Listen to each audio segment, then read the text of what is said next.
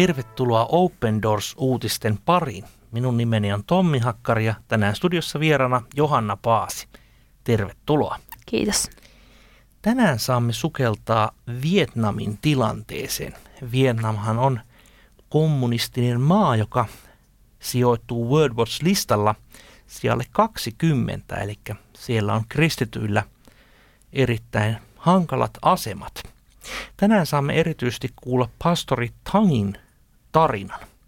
Kristittyjähän vainotaan ympäri maailmaa hyvin paljon. Peräti 245 miljoonaa ihmistä kärsii vainoa yhden nimen, Jeesus-nimen tähden. Tänään saamme siis kuulla heidän tarinoitaan ja rukoilla heidän puolestaan. Mutta pidemmittä puheitta, Johanna, ole hyvä. Tässä on pastor Tangin tarina. Kristityt sisaret ja veljet ovat nyt perheeni. Pastori Tang on vietnamilainen seurakunnan johtaja, joka on tullut uskonsa tähden niin perheensä hylkäämäksi kuin viranomaisten ahdistelemaksikin. Nykyisin hän pitääkin kristittyjä perheenään. Rukouksesi ja tukesi ansiosta Tang voi huolehtia muista vainotuista kristityistä. Open Doorsin tiimi haastatteli häntä hiljattain. Millaista on olla kristitty Vietnamissa? Kristityt tunnetaan poikkeavasta tavasta elää ja puhua. Heillä on ongelmia naapuriensa, ystäviensä ja perheenjäsentensä kanssa. Vietnamissa ajatellaan, että kristittynä olet perhettäsi ja kansasi kulttuuria vastaan. Sen vuoksi kristityistä ei pidetä ja heitä vainotaan, jopa piestään. Aiemmin yksi seurakuntamme ongelmista oli, ettei meillä ollut virallista laillista asemaa, joten viranomaiset estivät ja vaikeuttivat Jumalan palvelustoimien toimintaamme ja kokoontumisiamme. He pitävät meitä amerikkalaisten hyväksi toimivana lahkana ja kyselevät siksi raha-asioistamme, esimerkiksi siitä, paljonko rahaa meillä on ja paljonko saamme sitä Amerikasta. Millaista elämäsi oli ennen uskoontuloasi? Entä sen jälkeen? Elämäni on muuttunut tultuani uskoon, jopa tapani puhua ja käyttäytyä. Ennen olin usein humalassa, tupakoin, käytin rumaa kieltä ja vihasin ihmisiä. Uskoon tultuani lopetin juomisen, tupakan polton ja pahat puheet.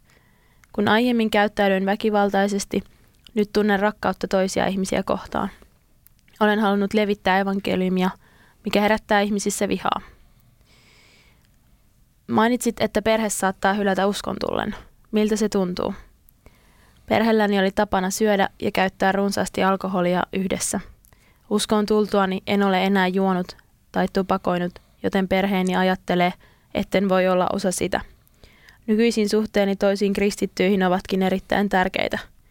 Uskon Jumalan johdattavan meitä tämänkaltaisiin tilanteisiin.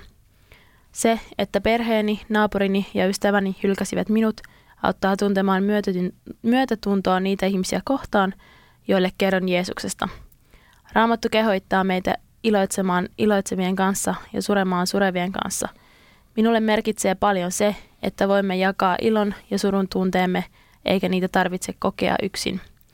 Kristityistä velistä ja sisarista onkin tullut uusi perheeni. Miksi toimit pastorina Vietnamissa, vaikka se on vaikeaa? Se ei ole oma valintani, Jumala kutsui minut. Pastorina minun pitää huolehtia monien perheiden tarpeista. Toisinaan tehtävä tuntuu masentavalta, mutta Jumala antaa voimaa jatkaa. Jos hylkäisin kutsumukseni, hylkäisin myös Jumalan armon. Minun on toimittava tässä tehtävässä, sillä Jumala on kutsunut minut. Kristityt ympäri, ympäri maailmaa rukoilevat puolestasi ja tukevat sinua. Miltä se tuntuu? Voin vain sanoa, että Jumala on uskollinen. Hänen voimansa kannattelee taivasta ja maata. Niinpä Jumala lähettikin veljemme Open Doorsin kenttätyöntekijän luoksemme juuri oikealla hetkellä, jotta saatoimme jatkaa työtämme. Näin Jumalan valtakunta voi levitä. Uskon, että kaikille on oikea aikansa, kuten ihmisen syntymälle ja kuolemallekin. Ennen Open Doorsin työntekijän saapumista luoksemme meiltä puuttui rukoustuki, suunnitelmat ja varat tehdä työtä vuoristoalueella. Sanoin rukouksessa Jumalalle, että jos hän on kutsunut minut, hän on myös huolehdittava siitä, että minulla on tarvittavat mahdollisuudet tehdä hänen työtään. Niinpä Jumala lähetti Open Doorsin veljen luoksemme ja saimme näin tarvittavia resursseja työhömme. Olen siitä hyvin iloinen. Musertavan tilanteen jälkeen tunnen lohtoa ja huojennusta. Psalmi 34 ja 10 puhuu tästä. Nuoret leijonatkin uupuvat ja näkevät nälkää, mutta sillä, joka turvaa Herraan, on kaikkia kyllin. Millaista apua olet saanut Open Doorsilta? Kyse ei ole ainoastaan siitä, millaista apua olen itse saanut. Myös veljeni ja sisareni ovat saaneet osakseen niin rukoustukea kuin taloudellista apuakin. Sukulaiset eivät aina ole valmiita auttamaan, auttamaan toisiaan, mutta Herran omat pitävät yhtä. Olemme saaneet Open Doorsilta lastenraamattoja ja kodittomille seurakuntalaisille on järjestynyt majoitus- ja työskentelytiloja. Raamattu on tärkeä, koska se rakentaa hengellistä elämäämme. Voimme jakaa saamiamme siunauksia ja ilosanomaa myös muille. Myös erityisesti niiden kristittyjen koulutus, jotka ovat vähemmistönä heimoissaan, on tärkeää. Saamansa tuen avulla he voivat pysyä luina mainon keskellä. Tulevaisuudessa toivon Jumalan osoittavan rakkautensa ja armonsa vietnamilaisille, jotta he ottaisivat Jeesuksen vastaan pelastajanaan. Iloitsen siitä, että Vietnamin puolesta rukoillaan kaikkialla maassa, maailmassa. Uskon Jumalan osoittavan armoaan ja rakkauttaan kanssamme kohtaan myös siten, että voimme rakentaa lisää kirkkoja. Hän kutsuu yhä useampia yhteyteensä ja jakamaan ilosanomaa eteenpäin. Työmme on nykyisin hyvin laajaa, joten joudumme matkustamaan aiempaa enemmän. Rukoilkaa minulle voimia Jumalalta, että voin vahvistaa ja rakastaa kohtaamiani ihmisiä sekä rohkaista heitä pysymään vahvana uskossaan. Kiitos Jumalalle, en ole yksin, vaan monet rukoilevat minun ja työni puolesta. Olen saanut häneltä voimia, voimaa ja toivoa. Kiitän Open Doorsin tiimiä saamastani tuesta ja rohkaisusta – Toivon, että voimme jakaa toistemme tukemista. Kaikki kunnia kaikesta tekemästämme työstä kuuluu Jumalalle. Niin, ajatus siitä, että sinun perheesi, kyläyhteisö, sukulaisesi hylkäävät sinut vain sen takia, että käännyt kristyksi. Se on todella riipaiseva ajatus ja varsinkin tämmöisessä yhteisöllisessä kulttuurissa, missä ei ole todella sosiaaliturvaa – eikä ole näitä Suomen hyvinvointipalvelun erilaisia tukimuotoja, niin tämähän tarkoittaa sitä, että sinä todella tipahdat kaikesta ulos. Ja näin valitettavasti hyvin monelle sisarellemme ja veljellemme Vietnamissa ja monissa muissakin maissa tapahtuu. Jotenkin hän hyvin usein puhuu tässä asiassa, että no hän mainitsee, että hän lopetti erilaisten päihteiden käytön, mutta sitten hän puhuu siitä, että hän puhuu toisista ihmistä eri tavalla. Hän kiittää ja kohtelee heitä kunnioittavasti eikä enää kiroa ja, ja kiroile. Tämä on varmaan yksi niistä niin kuin, hyvistä hengen hedelmistä, mitä tälle miehelle on tapahtunut.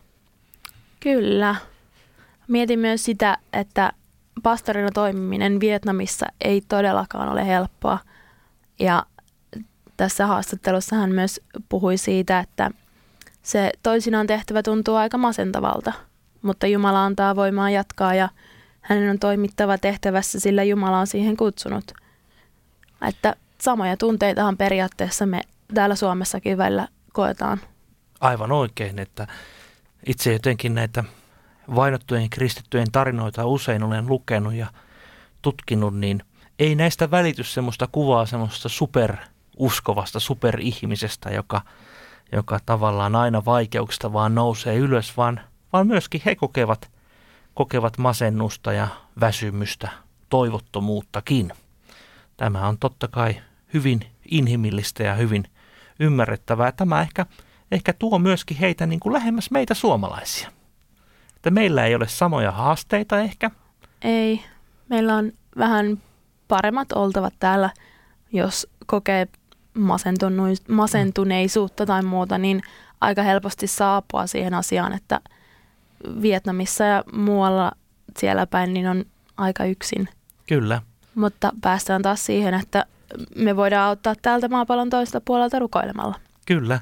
Tässäkin pastori Tang moneen kertaan sanoo, että hän on hyvin kiitollinen siitä, miten kristityt ympäri maailmaa rukoilevat hänen puolestaan ja vainotun seurakunnan puolesta. Ja Tämä on sellainen tehtävä, mihin varmasti jokainen meistä suomalaisista voi osallistua hyviä, hyvällä mielellä ja tämä on konkreettinen tapa auttaa Ja kuten usein, usein olen tässä ohjelmassa aiemminkin sanonut, että päällimmäisenä vainotulta kristityltä ei useinkaan ole, että hei lähetä meille rahaa tai tarvitse mitä sun tätä, vaan usein pyyntö on, että rukoilkaa meidän puolestamme. Ja se on kyllä semmoinen tehtävä ja haaste, mikä meidän täällä Suomessa kannattaisi ottaa erittäin vakavasti. Vielä mie nostan vielä semmoisen ajatuksen, että kun kysytään, että no miksi toimit pastorina, miksi ettei jotakin muuta, niin hän sanoi, että no se ei ollut minun oma valintani, että Jumala kutsui minut. Näin myös monta kertaa raamatussakin ihmiset eivät välttämättä halunneet sitä tehtävää, mutta Jumala heidät siihen asetti ja kutsui ja antoi sitten voiman, voiman selvitä ja viedä sitä tehtävää eteenpäin. Jotenkin ajattelen, että Vietnam on semmoinen maa, mikä meille suomalaisillekin on varmasti tutummaksi ja tutummaksi tulossa, koska kysehän on maasta, missä on myös paljon turismia ja siellä on upeat, upeat hiekkarannat ja muuta, mutta harvapa meistä tietää, että se on edelleen ainoita ja harvinaisia kommunistisia maita. Ja siellä on kuitenkin 8,4 miljoonaa kristittyä, että paljon enemmän kristittyjä kuin meillä Suomessa on asukkaitakaan. Koko maassahan on 95 miljoonaa asukasta ja niin sanottuna pääuskontona pidetään buddhaisuutta, mutta koska tämä on kommunistinen maa, niin, niin lähes kaikki uskonnollit ja ovat, ovat jollakin tavoin siellä paineen alla. Mutta ehdotan näin, että rukoilemme lopuksi vietnamilaisten kristittyjen puolesta. Rakas vapahtaja, näet todella Vietnamin tilanteen, näet vietnamilaiset kristityt, näet pastori Tangin, näet hänen haasteensa, hänen kysymyksensä. Pyydetään, että olet hänen kanssaan, annat hänelle tarvittavat voimat, tiedot ja pyydetään, että seurakunta saisi kasvaa Vietnamissa ja seurakunta saisi vapaasti elää ja toteuttaa elämänsä kristittyinä kertoa evankeliumia myös muille vietnamilaisille. Kiitetään siitä, että olet pastori Tangin kaltaisia henkilöitä nostanut seurakuntasi käyttöön ja rukoillaan, että annat paljon uusia työmiehiä ja työnaisia Vietnamiin. Kiitetään siitä, että Suomessa saamme heitä muistaa rukouksin ja auta meitä muistamaan Vietnamin kristittyjä ja kaikkia maailman vainottuja kristittyjä. Tätä pyydetään Jeesuksen nimessä. Amen. Tässä olivat tämänkertaiset Open Doorsin uutiset. Lisätietoa Vietnamista löydät kätevästi osoitteesta opendoors.fi kautta Vietnam. Ja jos sinulle ei vielä tule ilmaista Open Doors-lehteä, sen voit tilata osoitteesta opendoors.fi kautta liity. Kuulemiin!